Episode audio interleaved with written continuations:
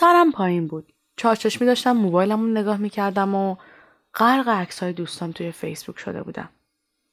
وای نمی‌دونی که چقدر دلم عروسی می‌خواست. یه عروسی ایرانی. داشتم فکر می‌کردم اون زمان که توی ایران بودم باورم نمی‌شد که آدما توی آمریکا اینطوری زندگی می‌کنن. هیچ طوری نیستا متفاوته. البته متفاوت با اون چیزی که من فکر می‌کردم.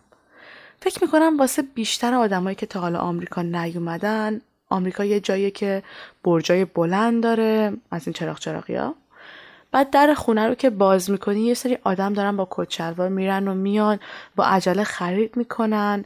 بعد یه طرف دیگه خانما هرچی که دلشون می‌خواد تنشونه میگن و میخندن و میرن خرید. بعدش هم آخر شب همه توی بارا میرن و مشروب می‌خورن. ولی همه کسایی که اومدن اینجا زندگی آمریکایی از نزدیک دیدن می‌دونن که همه اون تصویر بالا توی یک قسمتی از منطقه است. تازه اونم آدما از جاهای مختلف میان توی اون جای بزرگ کار می‌کنن و شبش خسته و کوفته برمیگردن سر خونه و زندگیشون. اگه نایی براشون مونده باشه با خانواده یه گپی می‌زنن. اگه نمونده باشه روزای آخر هفته براشون عین بهشته. تا زور میخوابن بعدش بلند میشن با دوستا یا بچه هاشون وقتشون رو میگذرونن و خانوادگی سعی می‌کنن خوش بگذرونن. شاید واسه همینه که خیلیا سال اولی که میان آمریکا افسردگی می‌گیرن. چون به این نیت میان که همش برن پارتی یا این طرف و اون طرف سرشون شلوغ باشه سری کارگیرشون بیاد سری مدرسه رو شروع کنن. در واقع همه چی مثل این عکسای خارجی ها باشه. ولی بعد که میان صبح صبح بعد در خونشون رو باز کنن و از این همه سکوت و آرامش و رعایت حقوق همسایه ها و شلوغ نبودن محیط افسرده بشن.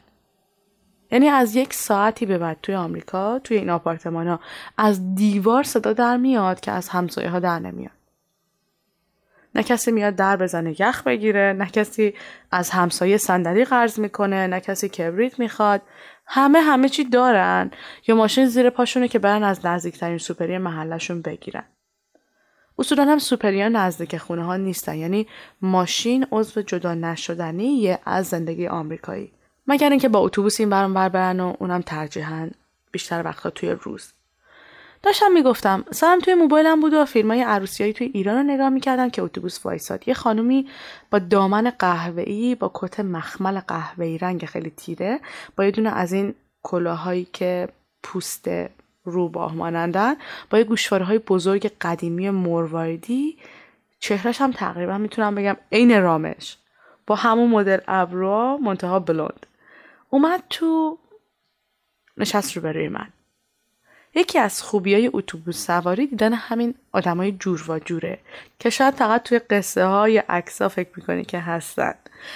انقدر محو تماشای این خانم شدم که اصلا نتونستم بهش بگم چقدر چهرت زیباست. یاد خانم سردارزاده خودمون افتادم. ایران که بودم برای چند سال با خانم مسنی هم جلسه بودیم به اسم خانم سردارزاده.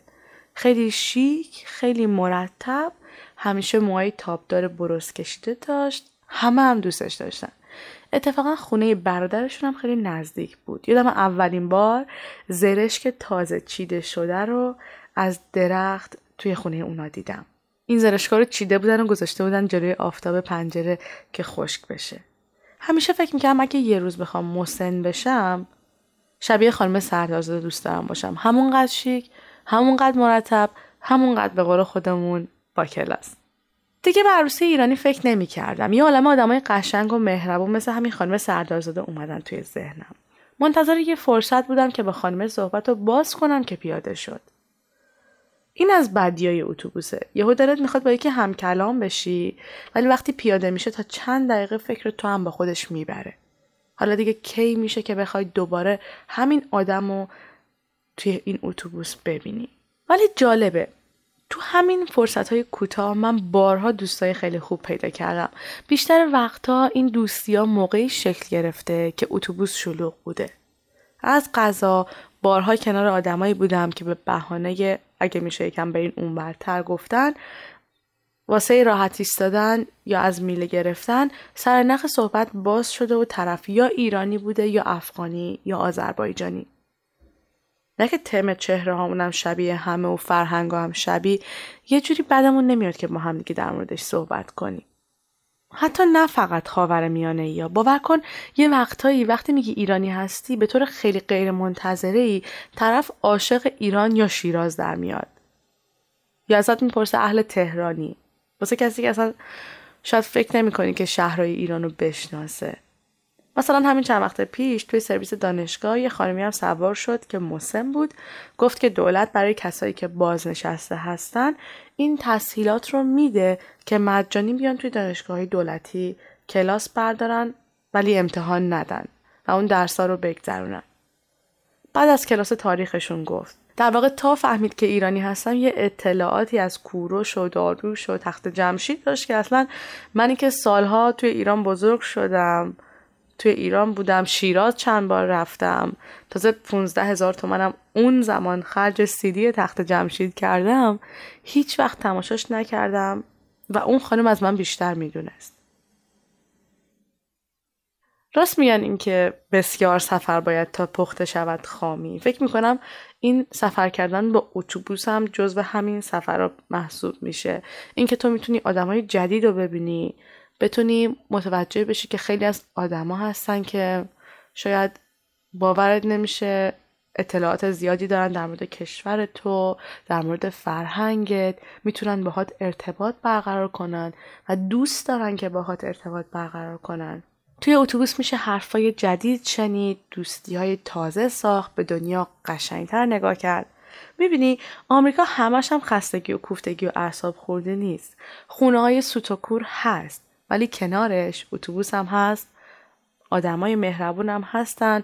با آدمایی که میشه باهاشون حرف زد پیدا کرد شباهت ها رو که می‌تونه دوستی ها رو قشنگ تر بکنه. حتی اگر آدم همزبون نباشه. گاهی وقتا به کسایی که توی اتوبوس با هم دیگه ایم از دور یه لبخند کوچیک می‌زنیم. و همین لبخندهای کوچیک باعث میشه که انرژی بگیریم. واسه اینکه اون روز رو خوب شروع کنیم یه وقتی که به خونه برمیگردیم احساس کنیم که اون انرژی مثبت رو از اون آدما گرفتیم. به آدما لبخند بزنین احساس خوب رو بهشون منتقل کنین. حتی یه وقتایی واسه کسایی که روز خوبی رو نداشتن با یه لبخند ساده و کوچیک انرژی مثبت رو بهشون منتقل کنین.